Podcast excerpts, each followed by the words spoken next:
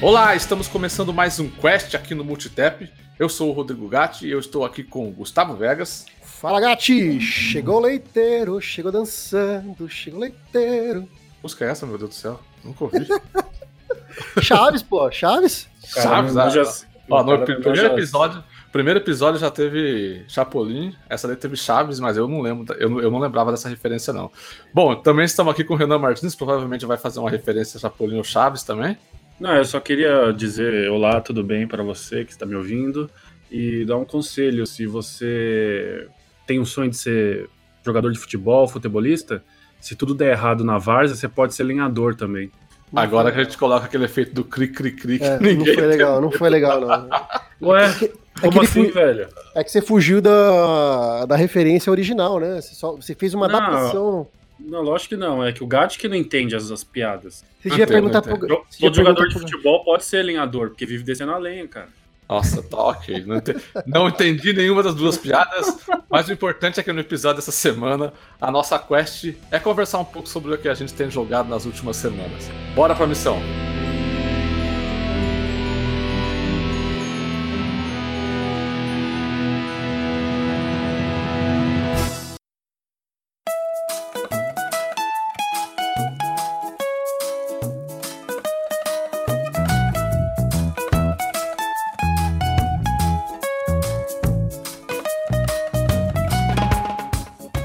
Bom, vamos começar aqui com pela ordem alfabética. Então, o Gustavo é o premiado.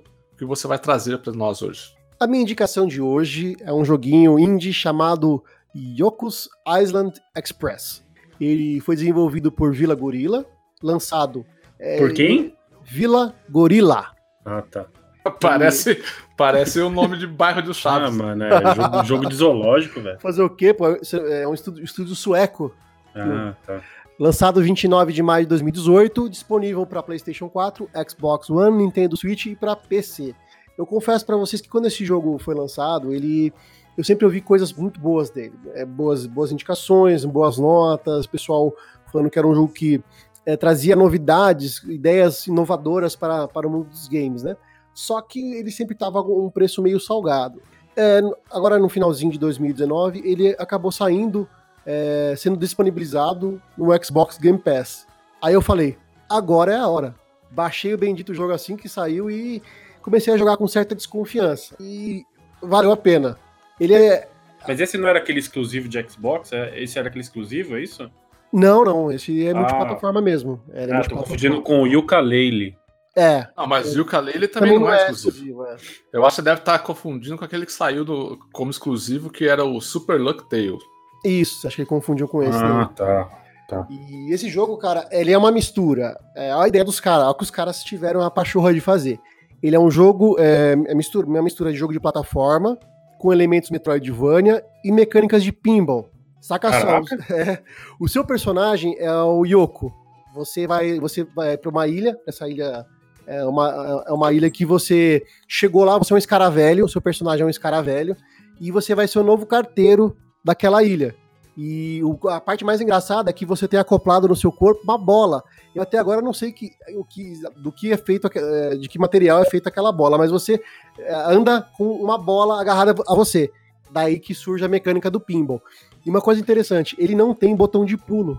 É, mas como, como que é o- a concepção visual do jogo? É pixelizado? Como que é? Cara, o estilo gráfico do jogo ele é muito- lembra muito o, aquele, os jogos Rayman, que foram Ah, lançados tá. para a nova plataforma 360 e Xbox One. Tá. Rayman são Legends. maravilhosos, por, si- por sinal. Sim. É, é, tem Ah, até um, tem até um- eu não, lembro o nome dessa arte aí da Yubi, mas é, é muito É, o, nome da engine, o nome da engine é UbiArt, né? Então, ele lembra muito a, a Yubi Art, cara. Mu- Muito bonito o jogo nesse sentido. Então, como é que funciona? A, a história do jogo não tem tanta importância porque o principal dele é mecânica, mas ele tem um fundo de história. Você é o novo carteiro da, da, da ilha e a- a- você chegando lá na ilha, você descobre que é uma, uma entidade divina deles lá ela foi sofreu, ela tá em sono profundo por conta de um ataque misterioso. Então, além de, de cumprir as missões como carteiro, você vai ter que ter a, a, a, a missão, né, a quest de solucionar esse problema, de descobrir o que está acontecendo e tirar essa divindade do sono profundo. E deixa eu ver, ah, uma mecânica. Logo de início eu, eu senti muito, me senti muito, muito, muito estranheza. É, não tem botão de pulo. Não tem pulo nesse jogo. Então, apesar de ser um jogo de plataforma, é, o é, que, que eles fizeram? Para poder é, é, priorizar a mecânica de pinball, você só consegue se movimentar para a esquerda, para a direita, o personagem pelo direcional digital ou analógico. Não tem botão de pulo. Então, como que Mecânica de pinball? Como assim? Então, a mecânica de pinball, ela se, se, é, se caracteriza realmente em certas partes do cenário, tem aquelas palhetas, os flippers. Então, você entra num determinado labirinto ou determinado local que você, com os gatilhos do controle, você controla a palheta esquerda ou a palheta da direita de acordo com o gatilho. E fora, e você, como você carrega uma bola, você tem que fazer todo o trajeto através do pinball. Então tem quebra-cabeças, tem é, testes de habilidade que você tem que fazer com, com essa movimentação. Você se movimenta pelo cenário usando o direcional, mas como você não pula, você tem que usar os flippers e as plataformazinhas que tem ali que são, são tipo é, alavancas. Você aperta o gatilho, ele joga para ele joga você para cima. Então a movimentação é baseada no. To, todo o jogo. É um negócio difícil de explicar, galera. Eu peço para vocês que estão ouvindo agora, dá uma pausada no, ou enquanto eu falo, ou, ou dá um pause aí e procura aí no YouTube, dá uma assistidinha, vocês vão meio que visualizar, né, realmente o que eu tô falando. É, é muito divertido, cara. Você acha que é uma coisa besta, falar, ah, puta, pinball com plataforma, né? E o mais legal é, é que justamente essa, essa sistemática Metroidvania, é, ele tem um mapa com vários cenários, né? Ele é um mapa aberto, né? Não tem assim fases, né? Ele é um mapa que você vai, conforme você evolui, você vai liberando o, o, acesso ao mapa. Então você, quando você começa o jogo, você aperta o botãozinho para visualizar o mapa, ele mostra só a região que você já explorou. Conforme você vai explorando, você vai abrindo novos, é, novos locais do mapa e, e você vai tendo que é, alguns lugares você não tem acesso no momento porque você não tem as habilidades necessárias. Então você vai evoluindo, explorando os lugares e vai conquistando cada vez mais habilidades. E nesse sentido tem aquele, o, o famoso uh, retorno, né? Então você adquire uma certa habilidade que você vai acessar lugares que você não conseguia acessar antes. Tem um pouco de Metroidvania ali também. Pura, puro, puro, muitos elementos de Metroidvania, muitos. muitos eu tô, eu tô, você, você falou pra gente no YouTube, eu estou no YouTube, estou vendo aqui. Eu não, eu não tinha visto um gameplay desse jogo, eu já tinha ouvido falar, e falarem muito bem dele, inclusive. É, e eu tô vendo aqui, é, o cenário todo ele é cheio de. como se fosse aquelas paletas, né? De. Isso. De, de pinball, né? E você posiciona o personagem com a bola nela e, e bate, é isso? Isso. E ah. o interessante é que você tem que aliar, fora esse negócio dos flippers, você controla a, a, a movimentação horizontal do, do personagem, né? Pra esquerda ou pra direita. Então, você. For, fora a habilidade de você posicionar a bola e, e ativar o flipper na hora certa, a paleta na hora certa, você tem que posicionar também, usar o direcional para você controlar. É uma, é uma, sistemática muito interessante. É, é, estranho não ter botão de pulo, né? Você vai estranhar. Mas depois que você se acostuma com a, a mecânica, vira um negócio viciante, cara. Nossa, a, a, física do jogo é muito, é muito boa também, né? Eu tô vendo aqui, a bola, a, a bola tem um. Parece que tem um peso mesmo, né? Não é um negócio isoporzão, assim. Exatamente. Bate vai para qualquer lugar. E, é e, é interessante que, uh, não sei se aparece no vídeo aí, tem umas frutas espalhadas pelo cenário, uma, dentro, dentro de uma bolha. Essas frutas, elas funcionam como uma espécie de moeda do jogo. Ela permite que você compre itens, né, é, e libere uns barris, porque conforme você avança nos cenários, o mapa do jogo é muito grande. Então, para não ficar cansativo esse vai e volta, vai e volta, você, uh, você ativa uns barris que fazem a viagem rápida e você paga né, essa ativação com as, com, as, com as frutas, né? Então você paga upgrades, você vai comprando, por exemplo, é, uma bolsa maior para carregar o dinheiro, né? As frutas. Então, essa, essa. Inclusive também funciona como no, como no Sonic, isso daí, né? É, é tipo, ener, é, é, tipo energia as frutas, né? Se você sofre algum dano, acontece alguma coisa, é, você perde frutas, você vai perdendo frutas. Igual as argolas do Sonic. E as frutas também são usadas para habilitar os, alguns flippers que ficam escondidos, né? Eu, Sim, eu anotei aqui. Alguns flippers e plataformas, elas, elas, você só consegue habilitar usando a certa quantidade de, de frutas. Então é, é uma mecânica importante as frutas. Você não pega só por, por pegar, né? Tem você só vai conseguir acessar algumas áreas se você liberar aquele flipper ou aquela plataformazinha aqui é, móvel, entendeu? E eu não sei se você já falou, eu podia estar entretido com o vídeo aqui. O mais, o mais legal, é só, desculpa interromper. O mais legal, como as pessoas que estão ouvindo esse podcast podem perceber, é que o Gat presta muita atenção enquanto a gente grava o podcast.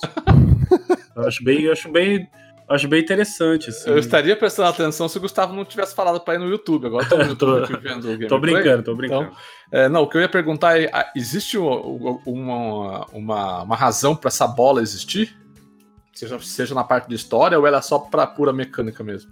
Pelo que eu percebi, é por pura mecânica. Não, até porque o jogo ele, ele é muito raso em, em questão de história. se, se foi falado alguma coisa, passou, passou batido. Para mim é mais por causa da mecânica mesmo. Porque deve ser muito incômodo andar pelo mundo inteiro empurrando essa bola aqui, né? É, inclusive o, o, NPC que faz essa piada, ele fala assim, nossa, o, o, antigo, o antigo carteiro foi embora, né? Ele resolveu viajar pelo mundo, só que na, a diferença é que ele voava. Né? E esse não voa, esse nem, nem pula, né? Ele tem que usar essa bendita bola acoplada no corpo dele, né? E o personagem é o quê? É um escaravelho. É tipo um besouro, né? O escaravelho ah, tipo é um tipo de besouro, né? É. Uhum. Entendi. E essa, e essa ilha chama Mokunama. Quais são as plataformas mesmo? Ah, é PlayStation 4, Xbox One, e PC? Nintendo Switch e PC. Ah, tá. Quase tudo. É pra tudo. E aí, sabe o que é legal? Tem, tem espalhado pelo cenário muitos NPCs. E esses NPCs, eles vão ficar te pedindo favores. Essas, esses favores viram, viram quests né, que você precisa cumprir, ou para avançar no jogo, ou para você ganhar itens de upgrade. Então, às vezes, o cara fala assim: ah, tô precisando de um item tal, não sei o que, não sei o que. Aí você vai ter que dar uma baita uma volta para chegar até o ponto marcado lá no mapa, pegar aquele item e trazer para ele. E, e, e, e, geralmente as missões são esse, esse, tipo de missão. Você, eles te pedem um favor ou te pedem um item e você corre atrás para resolver. Entendi. E você disse que ele tem muito de Metroidvania, né? Então existe o backtracking de você, você, termina uma área, mas teve uma área que você não acessou dessa, dessa fase. Aí você vai fazer outra área quando você conseguiu o, o, o requisito para alcançar essa área que você não tinha acessado antes, você consegue voltar? Consegue. O mapa é aberto, então você consegue. Se você quiser ir na raça, você consegue atravessar o mapa todo, subir o mapa todo, porque ele não é apenas no nível ele tem verticalidade também. Então você consegue é, ir para outros níveis para cima. Mas, conforme eu falei, você, se você libera a, os barris, fica muito mais fácil. Muito, muito mais fácil fazer esse, esse, esse trajeto. Mas é, é, permitido, é livre. O mapa é livre, você vai e volta conforme você quer. É, inclusive, até uma, uma habilidade que desbloqueia depois é a habilidade de você mergulhar. Que até então você não consegue. Você cai na água, a bolinha faz você boiar, né? Aí depois você, você aprende a nadar. Então, por exemplo, uma das habilidades que você já pode, você vai começar a jogar, fique tranquilo que você vai aprender a nadar e você vai explorar aí os locais de água. E é interessante que o cenário é muito diversificado, né? Tem cenário de água, tem cenário de gelo, de floresta, de caverna. É muito diversificado o cenário. Nunca deixa você, é, sabe, assim, entediado com, com a questão gráfica. Os Metroidvanias, eles costumam ser, não todos, mas eles costumam ser meio difíceis, assim. Esse jogo é difícil de jogar, é difícil de progredir na, na, na campanha. Não, cara, não, não, chega a ser difícil. Ele tem algumas partes que são desafiadoras, porque você tem que ah, juntar a habilidade é, motora e espacial. Você tem que pegar com, com aquela questão que eu te falei de movimentar para a esquerda para a direita e você ainda acertar o ponto exato do, do, do da paleta ali do, do pinball, entendeu? Então é, é, uma parte ou outra que é mais desafiadora, mas, mas na, na maior parte do jogo é uma, uma viagem tranquila. Uma coisa que eu também gostei muito nesse jogo, inclusive depois que eu terminei de jogar, eu, eu por muitas vezes me peguei assobiando as músicas do jogo. A trilha sonora é incrível. As músicas elas grudam como chiclete assim no ouvido da gente. Então, depois que eu terminei o jogo, fui lá no Spotify, comecei a ouvir lá a trilha sonora enquanto coloquei de música ambiente para fazer as minhas coisas assim é, é, é, são empolgantes, algumas músicas ali são empolgantes. Pô, que legal. É, tá, eu, eu, eu tava buscando aqui quais, quais jogos essa Vila Gorila já fez, e esse é o primeiro jogo deles, né? É, é, um estúdio pequeno de um desenvolvedor que trabalhou na Starbreeze na LucasArts e ele montou o estúdio porque ele queria escapar dessas. Eu tô vendo uma matéria aqui na Game, GamesIndustry.biz. É, ele queria escapar dessa, dessas grandes empresas e os longos ciclos de desenvolvimento de jogos, né? Aí ele resolveu fazer esse jogo aí e demorou cinco anos para fazer. Ele descobriu que não é tão fácil fazer jogo. É verdade. E foi publicado pela Tian, é, Tian 17 Digital. Ela, ela comumente dá força para esses jogos indies, né? Tem bastante jogos publicados por ela e ela dá uma força aí para os desenvolvedores novos. É muito bacana ver a quantidade de games que saem por, publicados por essa empresa. É, como é que é o nome desse jogo mesmo? É um nome difícil. Fala aí de novo. Yoko's Island Express. E eu, mais uma vez, eu, eu, quem não teve a oportunidade de jogar, e está disponível no Game Pass na, na data da, da, gravação deste, deste podcast. Pra e... PC também? Não, pra PC, na verdade, eu não sei. Eu sei que pra Xbox. Tá, vamos, vamos tirar essa dúvida agora, quer ver? Vamos entrar aqui. Essa é a vantagem de, fazer gravado. É. é. Ó, pra, pra quem tá ouvindo e é Zé Notinha, é, o Yoko's Island Express ele tem uma média de 8.3 aí nas análises. Então foi um jogo bem recebido pela crítica. Tá vendo no Metacritic? Sim. Ele tá disponível no Game Pass para PC também. Ah, boa. Se você não é assinante do Game Pass e quer experimentar esse jogo, ele tem uma, uma, uma versão de demonstração para consoles lá no site, no, no, no Xbox. É, lá na loja Xbox, né, tem uma versão de demonstração. Então, é, vale a pena também dar uma testada aí se você tá em dúvida de, de comprar ou não o jogo, jogar ou não. E na PSN tem? A revista Edge, que é uma publicação bem conceituada do mundo dos videogames, né, uma publicação americana, sobre esse jogo, ela diz o seguinte: é muito tentador dizer que esse jogo soa como uma combinação de pinball e plataforma que o Sonic sempre quis ser. É, se você lembrar, Sonic tem muito disso também, né? De você usar as molas para alcançar os lugares e barras. Sim, sim, né? exatamente. É. Por isso que eles fizeram essa analogia. Uh, na PSN e no, na loja da Steam tem demonstração para essas plataformas também. Então você pode baixar e experimentar o jogo. Então a recomendação é joguem. Vocês vão, vão ficar viciados na trilha sonora, vão adorar essa experiência é, estranha, porém genial, cara. Não sei como não tiveram essa ideia antes. Então por essas e outras coisas que eu a, me sinto feliz de que existam jogos indies, né? e que existam programas como o Xbox Game Pass que incentivam uh, as, as empresas a lançar jogos cada vez mais é, inovadores, né? E é uma coisa que deu muito certo, gostei muito e me pergunto por que não tiveram essa ideia antes. Finalizou você? Fechou. Bora pro Renan? Falou, galera, boa noite, até amanhã. Sacanagem.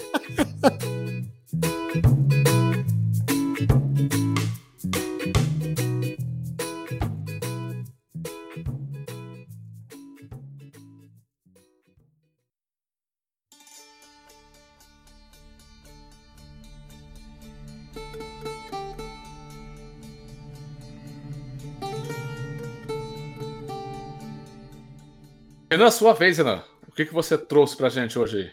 Olha, eu tô jogando Assassin's Creed Odyssey. Ele foi lançado no dia 5 de outubro de 2018 para PC, Xbox One e PS4. Tô jogando no Xbox One X. Nossa, o Odyssey é de 2018. Caramba, velho. Impressionante. 2018, mas por que impressionante? Achei que, achei que tinha lançado ano passado. Passou tão rápido. Não, ano passado não teve Assassin's Creed, né? É, então, não, sei. Mas é. achei, que tinha, achei, achei que tinha lançado ano passado. É, não, ele foi lançado lá em outubro de, de 2018. É, foi é um jogo que foi bem recebido pela, pela crítica, pelo, pelo público também, superou as expectativas de venda da, da Ubisoft. É, ele se passa na Grécia Antiga, é, especificamente no século V a.C., que é o apogeu da, de, da, dessa civilização, né, da civilização grega. É justamente aí que, que se tem o auge da Grécia, com todo o teatro grego, a época do Sócrates, do Pitágoras, de todos aqueles filósofos, matemáticos, enfim, é, bem, bem os, os, famosos que a gente estuda aí na, na escola, pelo menos para aqueles que não fugiram da escola. E... A, a, Ubisoft tem um histórico disso daí. Ela gosta de pegar. Quando ela pega um, um, período histórico no Assassin's Creed, ela quer pegar o auge daquele período histórico, né? O Assassin's Creed 2 era o auge da Renascença. O Assassin's é. Creed. O Black Flag era o auge da era de ouro da pirataria, entendeu? Sim. Mas é, mas dessa vez eu acho que eu percebi isso. É, a partir do Origins, é verdade, a, a, a série Assassin's Creed sempre foi uma série com fundo histórico, mas eu acho que a partir do Origins, não, na verdade a partir do Origins não, mas um pouco anterior, anterior ao Origins, mas acho que principalmente a partir do Origins eu percebi uma profundidade em informações históricas, em fidelidade histórica muito maior. Então, na maneira como as cidades, os, as, os figurinos, a direção de arte, personagens secundários, NPCs são retratados, parece que tem uma fidelidade histórica muito maior, assim, é, sabe? É quase uma aula de história mesmo. Óbvio que sempre tem alguns elementos ficcionais, uma coisinha ou outra que os caras apimentam ali, mas é muito, assim, foi feita uma pesquisa muito fidedigna mesmo aos elementos característicos da, daquela época, da, da civilização. E então é isso, né? No século V a.C., é também chamada a época da Guerra do Peloponeso, que tá, é, uma, é uma, uma situação de conflito que vai colocar em lados opostos as duas maiores civilizações da época, que eram Atenas e Esparta, que eram chamadas cidades-estados, né? Então eram cidades que equivaliam como nações. E é, é a primeira vez no, na série Assassin's Creed que você pode escolher entre um personagem masculino e um feminino. E muito embora o enredo, a campanha não, não mude praticamente nada, ou muda muito pouco. Ô Renan, só, só desculpa interromper, mas no, se eu não me engano, no Assassin's Creed Syndicate você também escolhe. São dois irmãos. Mas desde o início? É, não, não, na verdade não. No, no Assassin's Creed Syndicate você não escolhe. Você tem missões que você é. joga com um e missão que não, joga com o outro. Exatamente, é. Você não, não pode escolhe. escolher uma pessoa. Não, não escolhe. Você, é, os, os protagonistas são dois irmãos, um homem e uma mulher. Isso, é. E você joga uma missão com, com o homem, depois joga uma missão com a mulher. Eles, eles seguem caminhos diferentes. Ah, né? entendi. Eu pensei que dava é, pra escolher. Depois é. que eu falei. É, então desculpa aí. Não, cada um não, tem a sua linha, é. cada um tem a sua linha aí de. É.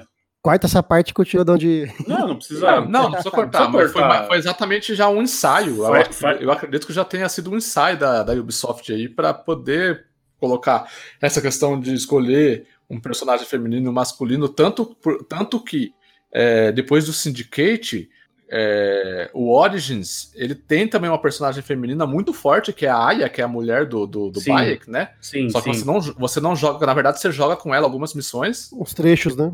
Que eu, inclusive, acho ela mais bem desenvolvida, mais interessante que o próprio Bayek. Exatamente. Então, assim, eles já. A Ubisoft já vinha desde o. Desde o do Syndicate já ensaiando esse negócio. Assim, ah, vamos colocar umas personagens femininas pra galera jogar tal. E aí no Odyssey eles colocaram definitivamente.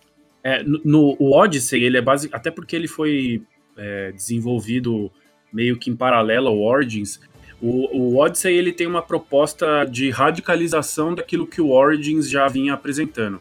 É, o Origins era um jogo de ação com elementos de RPG.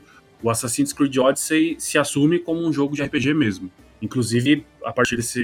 Lógico, você não, tem, não é como um jogo de RPG tradicional em que você cria o nome da personagem, põe, define as características físicas. Não, não, não chega a ser uma criação de personagem completa, mas é, se tratando de Assassin's Creed, já é um passo além é, no sentido de abraçar a, a, o gênero RPG e a, uma inovação na série também que a gente vê no Odyssey é que pela primeira vez você tem o jogador escolhe as respostas que o que o personagem que ele controla dá para os uh, enfim para os outros personagens com quem ele conversa. E também que é mais um elemento clássico dos jogos de RPG muito embora e aí vem a minha primeira crítica eu acho que as, as respostas que você escolhe, elas influenciam nas, nas. Enfim, há consequências, mas eu não acho que há tantas consequências e nem que elas são tão dramáticas assim.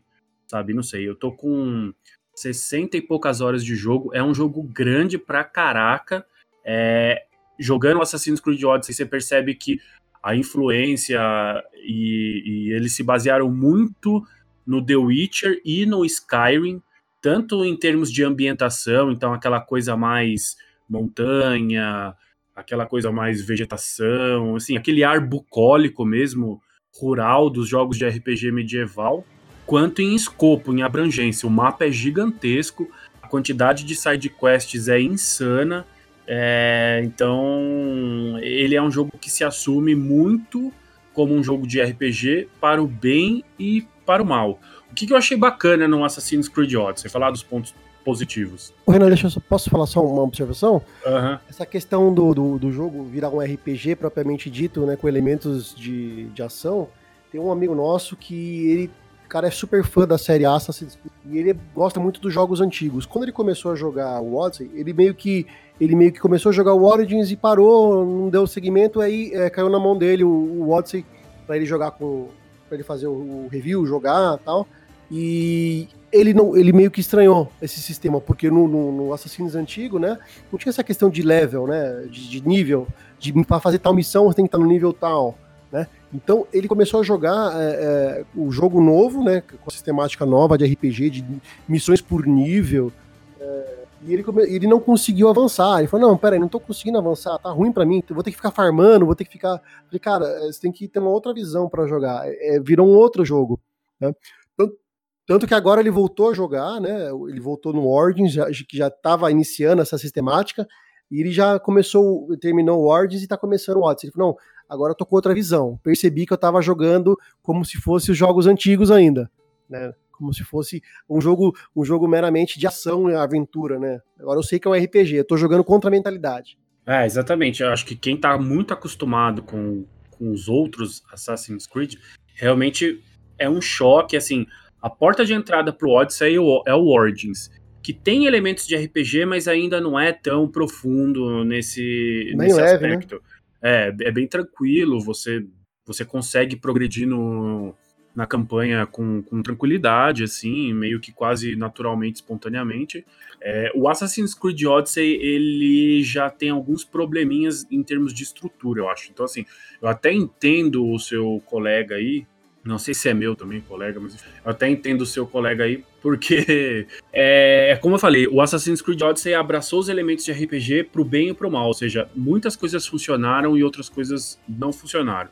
O que eu acho que funcionou o sistema de combate, é, principalmente com alguns tracinhos ali de Dark Souls, no sentido de que não adianta você ficar apertando o botão de ataque freneticamente, você tem que esperar os momentos certos de atacar. Uma mecânica que é super importante no Assassin's Creed Odyssey, que não estava presente no Origins, por exemplo, é a mecânica de aparar ataques, porque frequentemente os inimigos têm ataques que são. É, não dá para você defender ou, ou contra-atacar, a menos que você apare. E então é, é super importante para você continuar dando sequência aos seus ataques, aumentar os seus danos. A mecânica de aparar, que é uma coisa super importante de Dark Souls, ela tá presente no Odyssey. E saber esquivar, saber a hora de correr também, não é sair pelo mapa chacinando geral, que não adianta. Eu só diria que a, que a mecânica de aparar não é tão importante em Dark Souls, ela é importante em Sekiro, porque eu zerei Dark Souls, os três Dark Souls, sem, sem ficar fazendo. Ah, é. Ela é, é mais. É, é, no, no, Dark Souls ela é mais um elemento, né, do sistema. É, é, é, é bem interessante você dominar isso no, no Dark Souls, mas dá para terminar Dark Souls sem aparar, realmente. E a sistemática de troca de equipamento também, né, que iniciou lá na, no, no Origins, né? E que se, se acentuou agora no, no, no Odyssey é você trocar equipamento. Você não começa o jogo com a mesma espada. É, você não, é, não começa o jogo e termina com a mesma espada, com a mesma, com a mesma armadura, com a mesma, né, com peças. A troca tem que ser constante, né? É uma coisa que, é, se você não observar isso daí, ou você melhora esse equipamento, mas aí custa muito dinheiro, ou você vai trocando conforme você acha, porque você vai achando aos montes, né, equipamento. Então o segredo também é essa questão de trocar o, o equipamento de acordo com o seu estilo de jogo, né? Eles dão bonificação. Sim, exatamente. É, é, exatamente isso que você está falando. É, outro, é outra mecânica do jogo que eu ia elogiar. Então, além do sistema de combate, que é como eu, como eu estava falando, né? Ele exige que você avalie o tempo correto de atacar, de se defender, de esquivar, de aparar os ataques. O sistema de progressão de armas e de equipamentos e acessórios também eu acho bem bacana, porque realmente você tem que se preparar para os combates e para explorar determinadas áreas. Não é assim, só subir de level. Ah, beleza, subi de level aqui e tô pronto. Não, depende. Se você tiver com a arma errada, você não vai conseguir vencer os seus inimigos. Se você não tiver com uma armadura boa, você também não vai conseguir vencer os seus inimigos. Se você não tiver com o dano elemental correto, você vai penar para ganhar de alguns chefes e subchefes. Então, o sistema de, de, de, de progressão e melhoria de armas e acessórios nesse Assassin's Creed é muito mais importante do que foi no Origins. No Origins já era, era importante, mas não tanto quanto no Odyssey. O, qual, que é o pro, qual que é o problema, como o Gustavo acabou de falar? Tem, tem dois tipos, né? De, de, de, tem duas formas de você melhorar suas armas, seus itens, seus acessórios. Ou você paga para comprar ou para melhorar, ou você sai por aí pelo mapa coletando os itens lendários, os itens épicos. O dinheiro no jogo ele é escasso e, e comprar ou melhorar as suas, os seus itens custa muito caro. Então, assim, é quase que uma safadeza, eu acho, da Ubisoft de é, incentivar o jogador à microtransação. Porque realmente, cara, é, o jogo ele te coloca as, muitas vezes, que é outra, é outra, mais uma das críticas que eu quero fazer ao, ao game, assim, é, vamos supor, Final Fantasy XV. Final Fantasy XV tem uma campanha principal e tem uma pancada de side quest. Porém, às vezes, meu, eu quero fazer a campanha principal, eu quero curtir a história e depois que eu terminar eu volto para side quests. O jogo te permite isso. O Assassin's Creed Odyssey não permite que você faça isso. Você é praticamente obrigado, obrigado a fazer uma pancada de side quest para poder retornar à missão principal e avançar na história. É, o, o, que eu acho um ponto bem problemático do game, assim. Então, eu tô gostando do jogo, é um jogo muito bom. Eu, eu elogiei aqui o sistema de combate, a progressão de armas e itens. Os gráficos são muito bem polidos, são alguns dos gráficos mais bonitos do tanto do Xbox quanto do, do PlayStation, ou mesmo no PC, para quem tem um PC no Ultra aí. Eu tô jogando no, no Xbox One X em 4K HDR, é um, um dos jogos mais bonitos. É, é muito gostoso de jogar. Eu tô jogando com a Cassandra, eu achei que ela é uma personagem muito carismática. Eu tô jogando, eu faço questão de jogar é, quando é bem dublado, quando a dublagem é tosca, eu jogo em inglês. Mas quando é bem dublado, eu faço questão de jogar em português. E eu acho que tá muito bem dublado. As vozes são vozes. É. Diferente do Ords, que foi uma porcaria uma porcaria, é, exatamente. Nossa, a única voz que prestava no, no Ords pra mim era da, da esposa do Baia, que eu esqueci o nome agora aqui. A gente se citaram agora. Baia. Isso, o... é a, única voz que era boa era dela. O resto era terrível. Não só a voz, como a interpretação. A voz da, é, realmente, da Cassandra. Realmente não era boa mesmo. A voz da Cassandra é pela dubladora que faz a Saori do Cavaleiros do Zodíaco. É verdade. Deixa eu pegar aqui o nome dela, porque ela é uma. E voz... a voz do. A voz do rapaz que fez o. Eu esqueci o nome dele. O irmão da Cassandra. O. Asus. Desculpa, não. Asus. Isso, é, é, é, é, o ator que fez o, que faz a dublagem dele é o mesmo ator que faz a dublagem do, do, do, do Xisto, do Flash, ou se, pra quem assistiu The Witcher dublado, pra quem faz o Dandelion, né? Que é o. Já, já, como é o nome? Eu só chamo ele de Dandelion. Que fez lá Oscar. o. Isso, é, é, é, o mesmo dublador que fez a voz do, do irmão da Cassandra. Você tá falando. Você tá falando do. Cê, não, você tá falando do Alexis, Gustavo? Isso, o Alexis. É, só pra deixar claro, eu, eu, não joguei. Eu tava. Eu chutei aqui do. sei lá de onde. O, o, nome do, o nome do ator é Rafael Rossato, que dubla Isso. o Alexis. Ele também dublou o, o Peter Quill no, Guardi no Guardiões da Galáxia. O é, Xisto do, da série Flash. Isso, exatamente. E o nome da dubla, dubladora da Cassandra, que é, a gente conhece como a Saori, é a Letícia Quinto. Esse é o nome da, da dubladora. Enfim, é uma voz super conhecida, principalmente pros nerdice dos anos 90 e tá, tá incrível, assim, no jogo. É, então, esses são, acho que, os pontos altos, assim, os elementos de... Alguns elementos de RPG que funcionaram bem, é, a questão de, de, de, a dublagem do jogo, o jogo tá muito bem polido, muito bonito, a ambientação muito parecida com a que a gente viu em The Witcher. Acho que ainda não tem muito, não tem exatamente o mesmo brilho, não, não tem a mesma criatividade, a mesma variação de, de cenários, mas é, é bonito, assim, é um jogo que te gera muita imersão.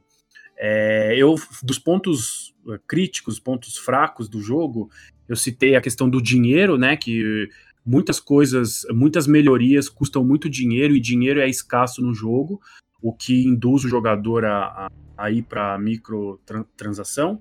Uma outra coisa, eu falei que o sistema de combate é muito bom, e é mesmo, porém, tem um ponto que eu acho ruim no sistema de combate da maneira como ele foi idealizado no Odyssey. Quando você enfrenta um inimigo dois níveis acima do seu, a luta fica muito injusta. Dark Souls, por exemplo, tem gente que termina no level 1, ou seja, a, o desafio é posto e depende da habilidade do jogador. No Assassin's Creed Odyssey, é, muito mais até que no Origins, se o inimigo é dois levels, três levels acima, acabou a luta. Ele te mata com um ou dois golpes, e aí você não fica, não se sente contemplado. Fala, não, eu quero, eu quero testar aqui as minhas habilidades, eu quero enfrentar um cara que é muito maior, muito mais poderoso do que eu. Você não tem essa chance, porque o handicap é muito desbalanceado, assim. Eu não joguei o Odyssey, eu joguei o Origins. Inclusive, inclusive, é, eu dei nota 10 quando eu fiz meu review, que eu achei o jogo maravilhoso. Ah, eu também acho muito bom.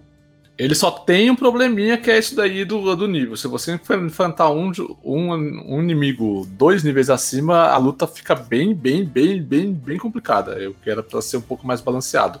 Mas eu acho que é, eu dei 10 porque para mim isso daí não interferiu na experiência que eu tive com Origins, entendeu? Eu acho que, bom, beleza, dois níveis acima significa que eu não posso vir aqui ainda. Eu tenho que ir no meu no nível igual a mim. Então eu, eu, eu continuava as missões assim e ir embora. Eu, eu, também joguei, eu também joguei o Origin e com esse fato. Porque acho que no Origins isso não, não tá presente, ou com, com tanta frequência, com ou com tanto ênfase. volume. No, é, com tanta ênfase. No Odyssey é o tempo inteiro, cara. Você toma pau até de cachorro na rua, tá ligado? É ridículo. Eu acho que o que corrobora isso que você falou, não sei se você vai falar, é, é um sistema que tinha no Origins, mas que ficou mais, é, foi mais estabelecido, melhor, melhor implementado. É, melhor, não diria melhor implementado, mas é, em maior quantidade implementado no é, sistema de, de mercenários. Por que, ah, que acontece? Sim, você tá lá verdade. no meio da, Você entra lá, pelo menos aconteceu bastante comigo, eu ficava muito puto da vida, inclusive tem uma, tem uma sistemática lá que você pode. É, vai aumentando, tipo, tipo assim, vai aumentando o seu nível de procurado. Conforme você. Isso, é, parece GTA. Parece GTA. Então, eu gastei, gastei muita grana para escapar desses mercenários porque enchi o saco. O que acontece? Você tá lá invadindo um, um, um, acampamento militar. Aí você mata um, mata dois, mata três e acaba sendo descoberto. Aí vai aumentando esse nível de procurado, né, entre aspas, procurado. Aí começa a vir, vir vários mercenários. Dentre eles, vem dois, três. Às vezes aparecem um ou dois níveis mais, a, a mais que você. Aí vira uma putaria o negócio, cara. Aí fica impossível. Você tem que fugir. E depois, até esse nível diminuir, leva muito tempo. Você tem que matar alguns, alguns específicos para diminuir. Então, às vezes, o que, que eu fazia? Eu, eu catava é, muitos equipamentos que eu não estava usando, eu vendia e eh, conseguia pegar uma grana boa e aí eu pagava para diminuir esse negócio, esse, esse, nível de procurado, porque, é assim, nos primeiros. É, eu também tenho, eu tenho quase, quase 100 horas de, de, de, de Assassin's Creed Odyssey. Chega uma hora que enche o saco você ficar matando eles, você simplesmente prefere gastar uma grana para ter tranquilidade, entendeu? É, exatamente. Pelo menos eu passei por isso, não sei se você já, já saturou nesse mesmo sentido também. Não, passei sim, e eu acho assim, na verdade, isso que você colocou, eu acho que é, é, é resume bem o pecado do Odyssey. É, assim, no geral, eu, eu, a minha conclusão é a de que o jogo é muito bom. Apesar de estar com um pouco mais de 60 horas, eu tô curtindo o jogo. Mas o problema do Odyssey é chama-se excesso.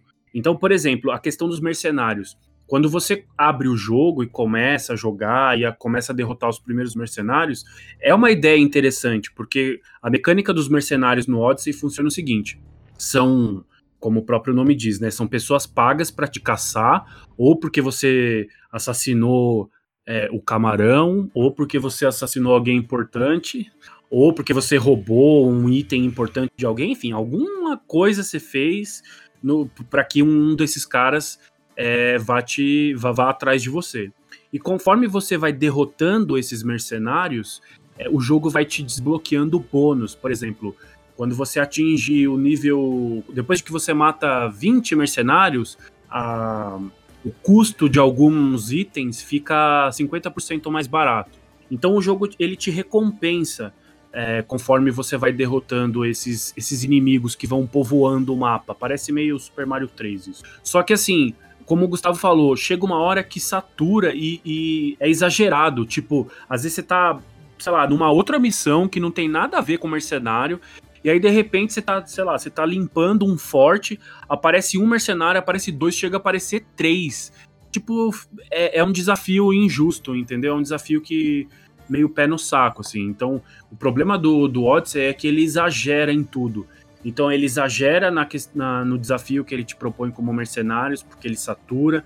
Ele exagera no número de, de side quests que te obrigam a, a cumprir as missões para que você possa subir de level e aí sim acompanhar, voltar à missão principal. É, ele exagera nessa questão dos inimigos serem dois, três níveis acima e você não poder enfrentá-los. E uma coisa que eu acho que ele também exagera ele se baseia, como eu falei, ele se baseia no The Witcher para ter um mapa gigantesco. Só que justamente a principal diferença entre o Odyssey e o The Witcher é que o The Witcher é um mundo gigantesco, mas não é um mundo repetitivo. Cada cidade, cada vilarejo, é, salvos, sei lá, uma ou duas exceções, tem uma arquitetura, uma geografia muito singulares, assim. No Odyssey, você percebe que os caras repetem vários assets em vários lugares. Às vezes você tá a 8 mil quilômetros de distância de um ponto X lá do mapa, e você fala, ué, mas já passei por aqui, e na verdade não, é uma cidade nova que você descobriu.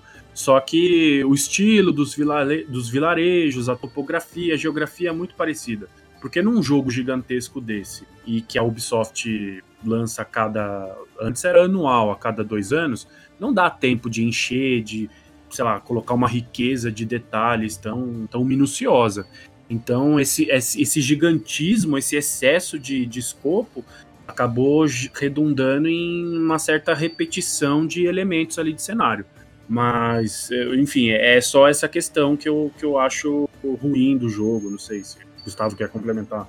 É uma coisa que eu comentei com o Gat hoje, estava comentando, é justamente esse excesso de missão é, missão secundária. Eu sou um cara que eu simplesmente quando entro num jogo de RPG assim, que tem The Witcher, o próprio Assassin's Creed Odyssey agora, eu, eu, eu me perco em missões paralelas. Eu quero fazer as missões secundárias e paralelas. No, no Odyssey, como você falou, é, ele meio que exige que você cumpra várias delas para você subir de level.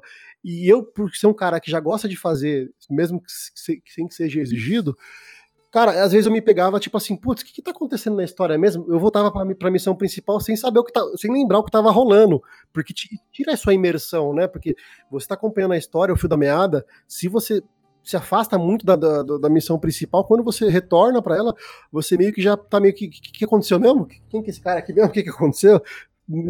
Fica meio perdido, né? Pra gente, partindo pro próximo jogo, encerrando o Assassin's Creed Odyssey, eu tenho uma, uma grande crítica com relação a missões secundárias, que é essa questão de, do sentido de urgência, né? Você tá numa. Você tem uma história principal que, tipo, ah, o mundo vai acabar e você tem que salvar. Você é o único que pode salvar o mundo mas ao mesmo tempo você tem uma missão secundária que você tem que cuidar do cachorro da sua vizinha que vai no mercado, sabe? Não, não faz sentido isso. O mundo vai acabar. Vai lá, vai lá salvar o mundo. Esquece o cachorro da vizinha. Existe um senso de urgência na história principal que não combina com as outras coisas que o personagem faz. Assim. Pra, na, verdade, na verdade, esse para mim é um elemento, é aquilo que separa um bom RPG de um RPG com problemas ou um mau RPG. Eu não acho que o Assassin's Creed Odyssey é um mau RPG, de novo. Eu gosto dele, eu acho ele um bom jogo. Recomendo aí para quem tá ouvindo a gente, principalmente para quem gostou do Origins, jogar o Odyssey. Ele vive em promoção, outro dia tava R$ 99,00 na live. Por esse preço eu acho bom. É um jogo que vai te entreter por, meu, semanas ou meses, dependendo da sua disponibilidade é, de jogo. Mas é só voltando, é, é o que eu que o Gat acabou de falar agora é muito verdade, é o que para mim separa um bom RPG de um mau RPG ou um RPG com problemas. De que maneira as missões secundárias elas se conectam à missão principal e não contrariam a missão principal, sabe? No Final Fantasy XV tem um pouco esse problema também, porque no Final Fantasy XV a história é super urgente, a história principal.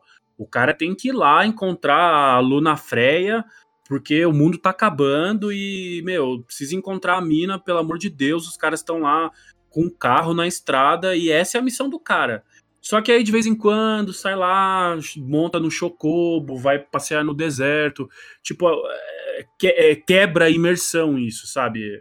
No, no ponto, do ponto de vista de narrativa, isso chama-se verossimilhança, né? E verossimilhança não é tipo se é verossímil ou não com o nosso mundo mas se faz, mas se tem se a narrativa tem uma coerência interna. E essas e essas, esse tipo de missão que não faz sentido com o objetivo principal do personagem acaba quebrando um pouco essa essa verossimilhança assim, essa essa capacidade que a história tem de prender a gente, que também eu acho um ponto ruim do Odyssey. Ele é um jogo que exige um puta comprometimento, assim, são. Eu acho que o Gustavo tem até mais de 100 horas, pelo que eu tava vendo lá na live. É um jogo que a maioria dos meus amigos, que uma pancada de amigos meus na live tem esse jogo, jogou. A maioria dos meus amigos jogou esse jogo por 80 horas por baixo, assim. Então ele é um jogo que exige um comprometimento muito grande, mas a história não é tão cativante assim, não sustenta tanto, sabe? Então, assim, só para concluir, é um jogo que eu recomendo, eu gosto dele, mas eu recomendo e gosto com ressalvas. Você prefere o Origins ou ele? Cara, no, em alguns detalhes eu prefiro o Odyssey, mas no conjunto eu me diverti muito mais com o Origins. Eu também, eu também. Eu, eu, eu acho aquele jogo maravilhoso.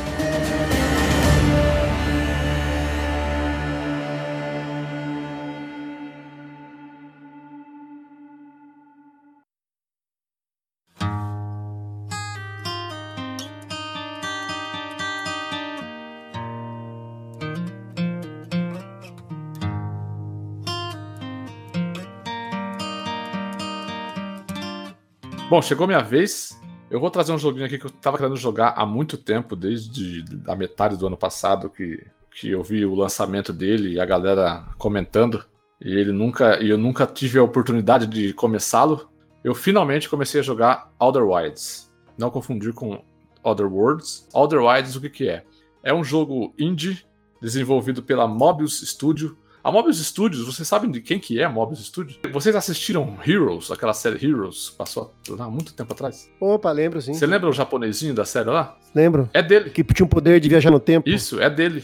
O nome do, o nome do ator é o Mazi Oka. Outer Wilds é um jogo indie desenvolvido pela Mobius Digital. Essa Mobius Digital, antes, ela fez jogos mobile. Dois jogos mobile chamados Beacon, Beacon 38 e Terra Chroma. Desconhecidos totalmente e tal, nunca, nunca tinha ouvido falar. É, e como que, como que surgiu o Otherwise? O Otherwise é um, uma espécie de TCC de uma faculdade de, de tecnologia e games da, da, da, Universidade da Carolina do Sul, lá nos Estados Unidos. E durante um, um evento lá da Faculdade de Tecnologia e Games, é, o cara que, que fez né, o protótipo do Otherwise estava apresentando nesse, nesse evento e o, e o Mazioka estava lá e ele já tinha é, ele já tinha aberto a Mobius Digital, que ele também é programador, nessas né, coisas. Aí ele viu o Otherwise e falou assim: Meu, pega você, sua turma aí e venham, e venham comigo aqui para Mobius, vamos, vamos desenvolver esse jogo. Começaram a desenvolver o jogo. Em 2018, a Annapurna Interactive, que é a distribuidora dele, a Annapurna Interactive, para quem não sabe, é a mesma distribuidora de What Remains of Edith Finch, Gone Home e de jogos recentes aí que são bastante aclamados e, e falados, que é o Telling Lies e o Sayonara Wild Hearts, tá? Então, assim, é uma, é uma publicadora que já tem uma... É, é, é, ela não é tão velha, ela não é velha, ela é uma publicadora nova e já tem quatro títulos aí, agora cinco, né?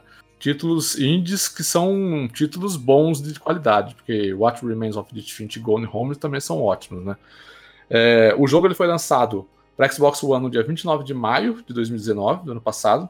No dia seguinte para PC, né? No dia 30 de maio. E para PlayStation ele saiu, agora, ele saiu no dia 15 de outubro de 2019. O que, que é Outer Wilds? Outer Wilds ele é um jogo de exploração espacial. Você vai, você vai lembrar, por exemplo, ah, então é algo parecido com No Man's Sky só termina aí, ah, sabe? A coisa igual a No Man's Sky termina aí, que é o que é uma, uma exploração espacial. Em Other Wilds você não tem não tem combate. Primeiro, é um jogo totalmente sem combate. Você não tem inimigos para enfrentar. Ele é baseado completamente em exploração. Não dá tiro, não, não, não tem arma, não tem nada. Não, não, não tem nada. Você tem, você tem algumas espécies de ferramentas que te, que, que te ajudam na exploração dos planetas.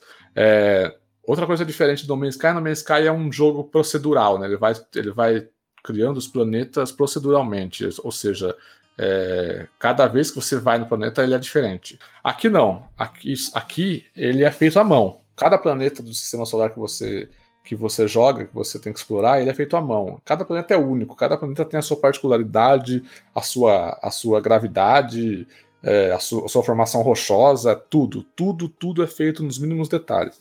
Claro, ele não é um jogo de um escopo tão grande que nem No Man's Skies, que os caras falam lá que o jogador nunca vai se encontrar, porque tem tanto planeta que as pessoas não, não vão se encontrar. Aqui não, você. Primeiro que não tem um multiplayer, né? Um jogo totalmente single player.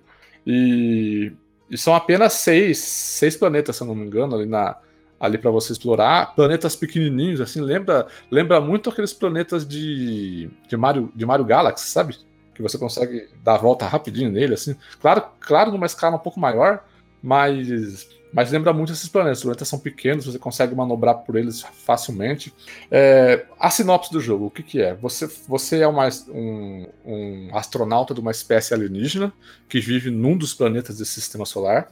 Você faz parte da Outer Wilds Ventures, que é uma espécie de comunidade de exploradores cósmicos. É, e você acorda e do lado do seu lado tem um companheiro lá vestido também de astronauta, ele fala, oh, hoje vai ser seu primeiro voo, né? Oh, parabéns, não sei o que, não sei o que. Aí ele fala para você ir lá no observatório pegar os códigos do lançamento da nave. Aí você vai até o observatório, pega o código do lançamento, acontece uma coisa que é uma das mecânicas básicas do jogo. Como funciona? A cada 22 minutos, o Sol daquele, daquele sistema solar, ele explode, ele vira uma supernova. Então ele explode, ele explode e mata tudo. Quando, ah, quando, é, quando, quando você morre, você vê uma, é, uma tela onde passa tudo, todo o seu passado, tudo que você fez naquela, naquela jogada, né?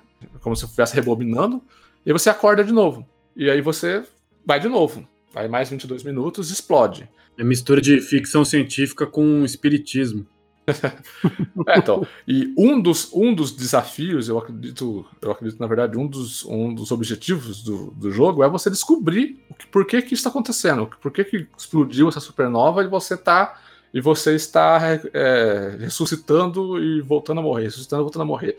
Você tá pare... parece aquele filme, lembra do Dia da Marmota lá? O, na verdade, na verdade o filme não se chama Dia da Marmota, eu não lembro o nome em português, mas em inglês é Groundhog Day, né? porque que é Dia da Marmota, com o, com o Bill Murray. Aliás, um belo filme, recomendo. É, e aí, assim, você, a sua missão é explorar os planetas que estão, que, que estão ali naquele sistema Chama, solar. Só um minuto, Gat. É, chama-se Feitiço do Tempo. Feitiço do Tempo, exatamente. 1993, quando o Gustavo tinha cabelo ainda. então, continuando, é, a sua missão é quando você vai pegar o código do, o código lá de, de lançamento, você, você fica sabendo também de que os seus companheiros já conseguiram descobrir algumas coisas a respeito de uma civilização antiga dentro daquele sistema solar, que hoje já é extinta, chamada Nomais. É, e aí a sua missão também é começar a desvendar o que, que esses Nomais fizeram. Você, você, você decola do seu planeta lá e você vai até um outro planeta. Aí lá no outro planeta você vê uma construção. Aí você vai lá na construção, chega lá, tem um, uma parede com umas escritas normais que você precisa de um equipamento, um dos equipamentos que é muito útil no jogo, que é o tradutor. Você aponta para ele e ele traduz para sua língua o que está escrito ali. E conforme você vai descobrindo essas coisas, o seu diário de bordo da nave vai sendo atualizado. Cada descoberta que você faz, o diário de bordo atualiza. Ah, os caras, os caras fizeram radar para procurar a Lua em tal lugar. Aí vai, aí vai aparecer lá no seu, no seu diário de bordo que os normais no planeta X fizeram um radar para procurar uma lua no planeta tal. Aí o que você faz? Você vai para o planeta tal procurar essa lua. Esse, entendeu? Você, você vai seguindo todos os passos que o jogo te dá. E outra coisa que te ajuda muito na exploração é o batedor que eles chamam, é uma espécie de robozinho que você você lança por uma espécie de arma assim, você lança ele para o alto ou para frente e ele vai voando e você vai conseguindo tirar fotos dos lugares, dos lugares para você ver o que, que tem, o que, que tem para sua frente, entendeu? Se você pousa num lugar que não tem nada, você não vai sair andando até, achar alguma coisa. Você tem 22 minutos para achar alguma coisa. Então você joga o, o batedor para um lado e fica tirando foto. Ah, desse lado aqui tem uma ruína, vou para lá então. Aí você vai até lá e também descobre o que tem nessa ruína. É, e, um, e um terceiro equipamento muito útil é o, o que eles chamam de onduloscópio. O onduloscópio é um equipamento que capta ondas sonoras, ondas e frequências sonoras. É, ele, é, ele é utilizado para você encontrar, por exemplo, pedidos de socorro na galáxia toda. O pessoal vai para um planeta e não consegue voltar, solta um pedido de socorro lá que fica emitindo um, um, um som. Se você apontar para o lugar certo, ele vai identificar, ó, naquela direção, a tantos quilômetros, tem um pedido de socorro. Você pega a sua nave e vai até lá. Você pode identificar NPCs, que são outros exploradores da sua comunidade, que ficam em outros planetas com determinadas funções. Ah, o cara foi até um planeta X para extrair minério lá que ele descobriu naquele planeta para mandar para cá para a gente estudar o minério. Então, se você apontar o um negócio para ele ele vai, ele vai você vai conseguir ouvir um barulho de um instrumento musical. Eles ficam a todo momento tocando um instrumento, um batuque, uma gaita, um, um, um cavaquinho, não. um banjo. Cavaquinho, Pensou o cara lá no, lá no planeta, lá tocando um cavaquinho. É... Olha, Molejão! É, pensou o cara lá? Como é, que, como é que é o nome da música do Molejão lá? Vou varrendo, vou varrendo, vou varrendo, vou varrendo. Diga onde você vai, Diga onde você varrendo. Não, o cara tá tocando um banjo, aí cada um toca um instrumento, você vai até ele lá, e aí quando você chega no NPC, ele consegue te dar mais informações a respeito daquele planeta, o que tem para você explorar lá, essas coisas. Às vezes ele te dá missões também, pô, eu, eu, eu fui lá até tal caverna e deixei meu, meu negócio lá, vai lá, tentar, tentar encontrar um negócio. Aí você vai até a caverna, você descobre o negócio do cara e mais várias outras coisas. É, então, assim, conforme você vai explorando, explorando, explorando, o seu diário de bordo vai sendo alimentado, vai sendo alimentado, vai sendo alimentado, e a história daquele, daquele, daquele ecossistema todo, daquele sistema solar, de, da, daquela comunidade, daquele dos nomais, né?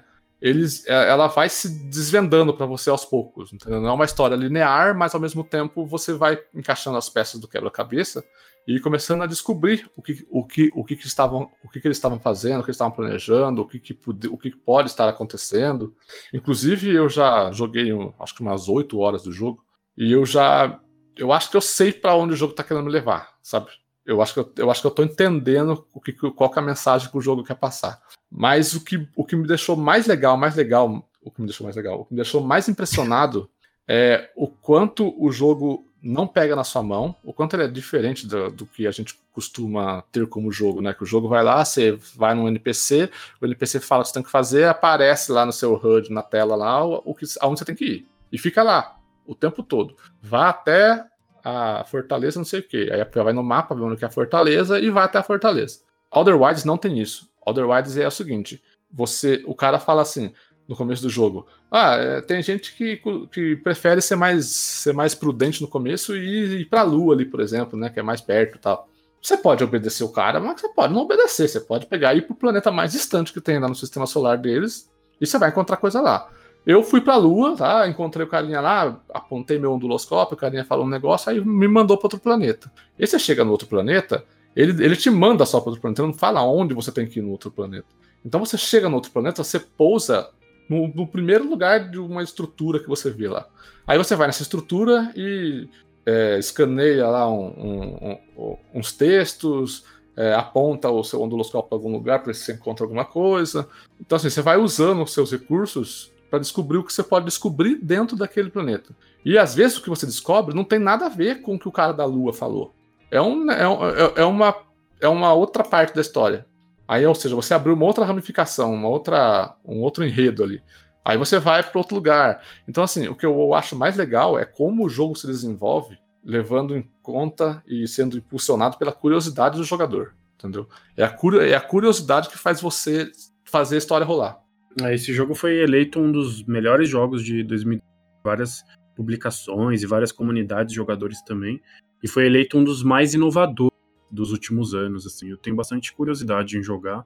Ele tá para quais plataformas que ele tá disponível? É, eu sei que ele tá no Game Pass do Xbox, não sei se tá no Game Pass do PC também. Mas tem para PS4 também? Tem, tem, tem para PS4, ele foi lançado depois para PS4, né? Foi lançado em outubro do ano passado, mas já tem. E para PC, né?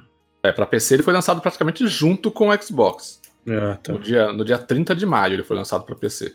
No dia 29 de maio ele foi lançado para o Xbox. E PS4 ele foi lançado no dia 15 de outubro. A PC não, não localizei aqui, não. Não, não tem, não tem. No Game Pass. Acredito que não. Então tá disponível só no Game Pass de console. Na verdade, eu acho que ainda não tem, porque o jogo ele saiu para PC num esquema de exclusividade com a Epic Games primeiro. Ah, tá. Depois ele foi pro Steam, então eu acredito que ele ainda não.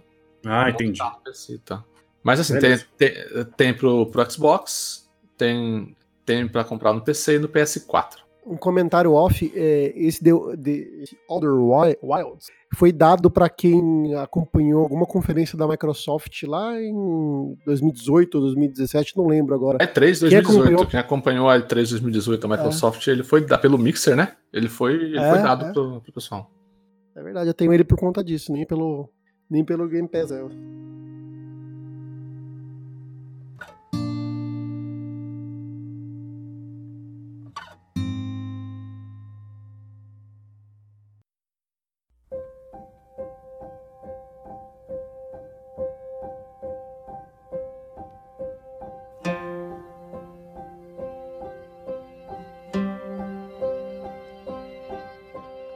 Bom, é isso.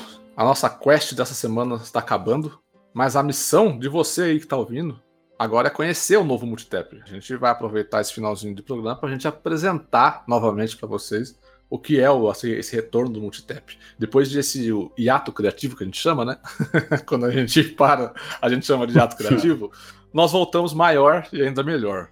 Maior porque agora o Multitap não, não, é apenas, não, não é apenas três pessoas, que era eu, o Gustavo e o Victor. Além de nós três, os membros originais, nós estamos agora com mais três pessoas, que é o Renan, que está aqui com a gente, o Morpheus e o Rick Insano. Nossos amigos que já vinham acompanhando a gente no Multitap ali desde o começo e hoje fazem parte dessa família aí.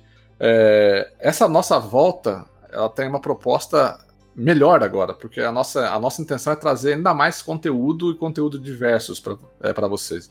Além das já tradicionais lives, que agora elas vão ser praticamente diárias, né? De segunda a sexta a gente tem live, e de final de semana em, em dias e horários ali é, não fixos, né? Assim, quando a gente tiver de boa, a gente, a gente solta uma live lá. A gente vai ter live. Tem o Quest, que é esse podcast que você está ouvindo, ele é semanal, é um podcast que a gente vai falar desses jogos que a gente costuma jogar, né? Trazer as indicações aí, ou não indicação, dependendo se o jogo for muito ruim, a gente vai vir falar mal do jogo também. A gente vai falar de notícias no podcast aqui, é claro, a gente vai sempre tentar intercalar um podcast de notícia e um podcast de indicação. E quando a gente tiver alguma data legal, algum evento bacana, alguma pauta interessante a ser discutida, também vamos trazer podcasts temáticos, a exemplo do primeiro podcast que a gente fez aí, o, o Quest número 1, um, que nós falamos sobre as nossas expectativas para a próxima geração. E, como se não bastasse, nós vamos reviver nosso canal do YouTube. E o nosso canal do YouTube agora vai conter pelo menos uns dois vídeos mensais que nós vamos fazer vídeo reviews e vídeo ensaios sobre jogos, sobre nossas experiências com jogos. Então é, bem, é bom ficar ligado lá, se inscrever, aquele negócio de sempre, se inscrever, clicar no sininho, ativar a notificação. E pagar boleto. E também nós vamos. É, pagar boleto. E também nós vamos ter conteúdo em texto também. Nós vamos ter artigos e, e análise de jogos. Que. Mas, mas você está perguntando, mas aonde vai estar esse conteúdo em texto? Vai estar no nosso site, que é outra novidade. Hoje nós temos o site multitep.com.br. Você entrar hoje lá, você já consegue ver todo o conteúdo que a gente já produziu lá no começo do Multitep e tal. Agora, com a retomada dos serviços, a gente vai ter mais conteúdos atuais lá. É, mas os podcasts já, já estão lá. Esse podcast você vai poder ouvir lá no playerzinho e tal. Você vai poder assistir as nossas lives do Mixer lá, porque tem um player do Mixer lá no, no site. Então, se você não quiser entrar no Mixer, logar lá, se quiser assistir por lá mesmo, dá para assistir. Então, assim, essas são as novidades e as grandes novidades no Multitap, né? Lembrando que para acompanhar tudo isso, você tem que seguir a gente nas nossas redes sociais, no facebook.com.br canal Multitap, twitter.com.br canal Multitap, instagram.com.br canal Multitap. Nós temos um servidor do Discord e um grupo do Telegram também para a gente bater papo, interagir. Ah, o link está na, tá, tá, na descrição aí do, do. tá no post e tá na descrição do podcast aí, se você estiver ouvindo no seu agregador, em, alguma, em algum lugar preferido. Para encerrar, não menos importante, né?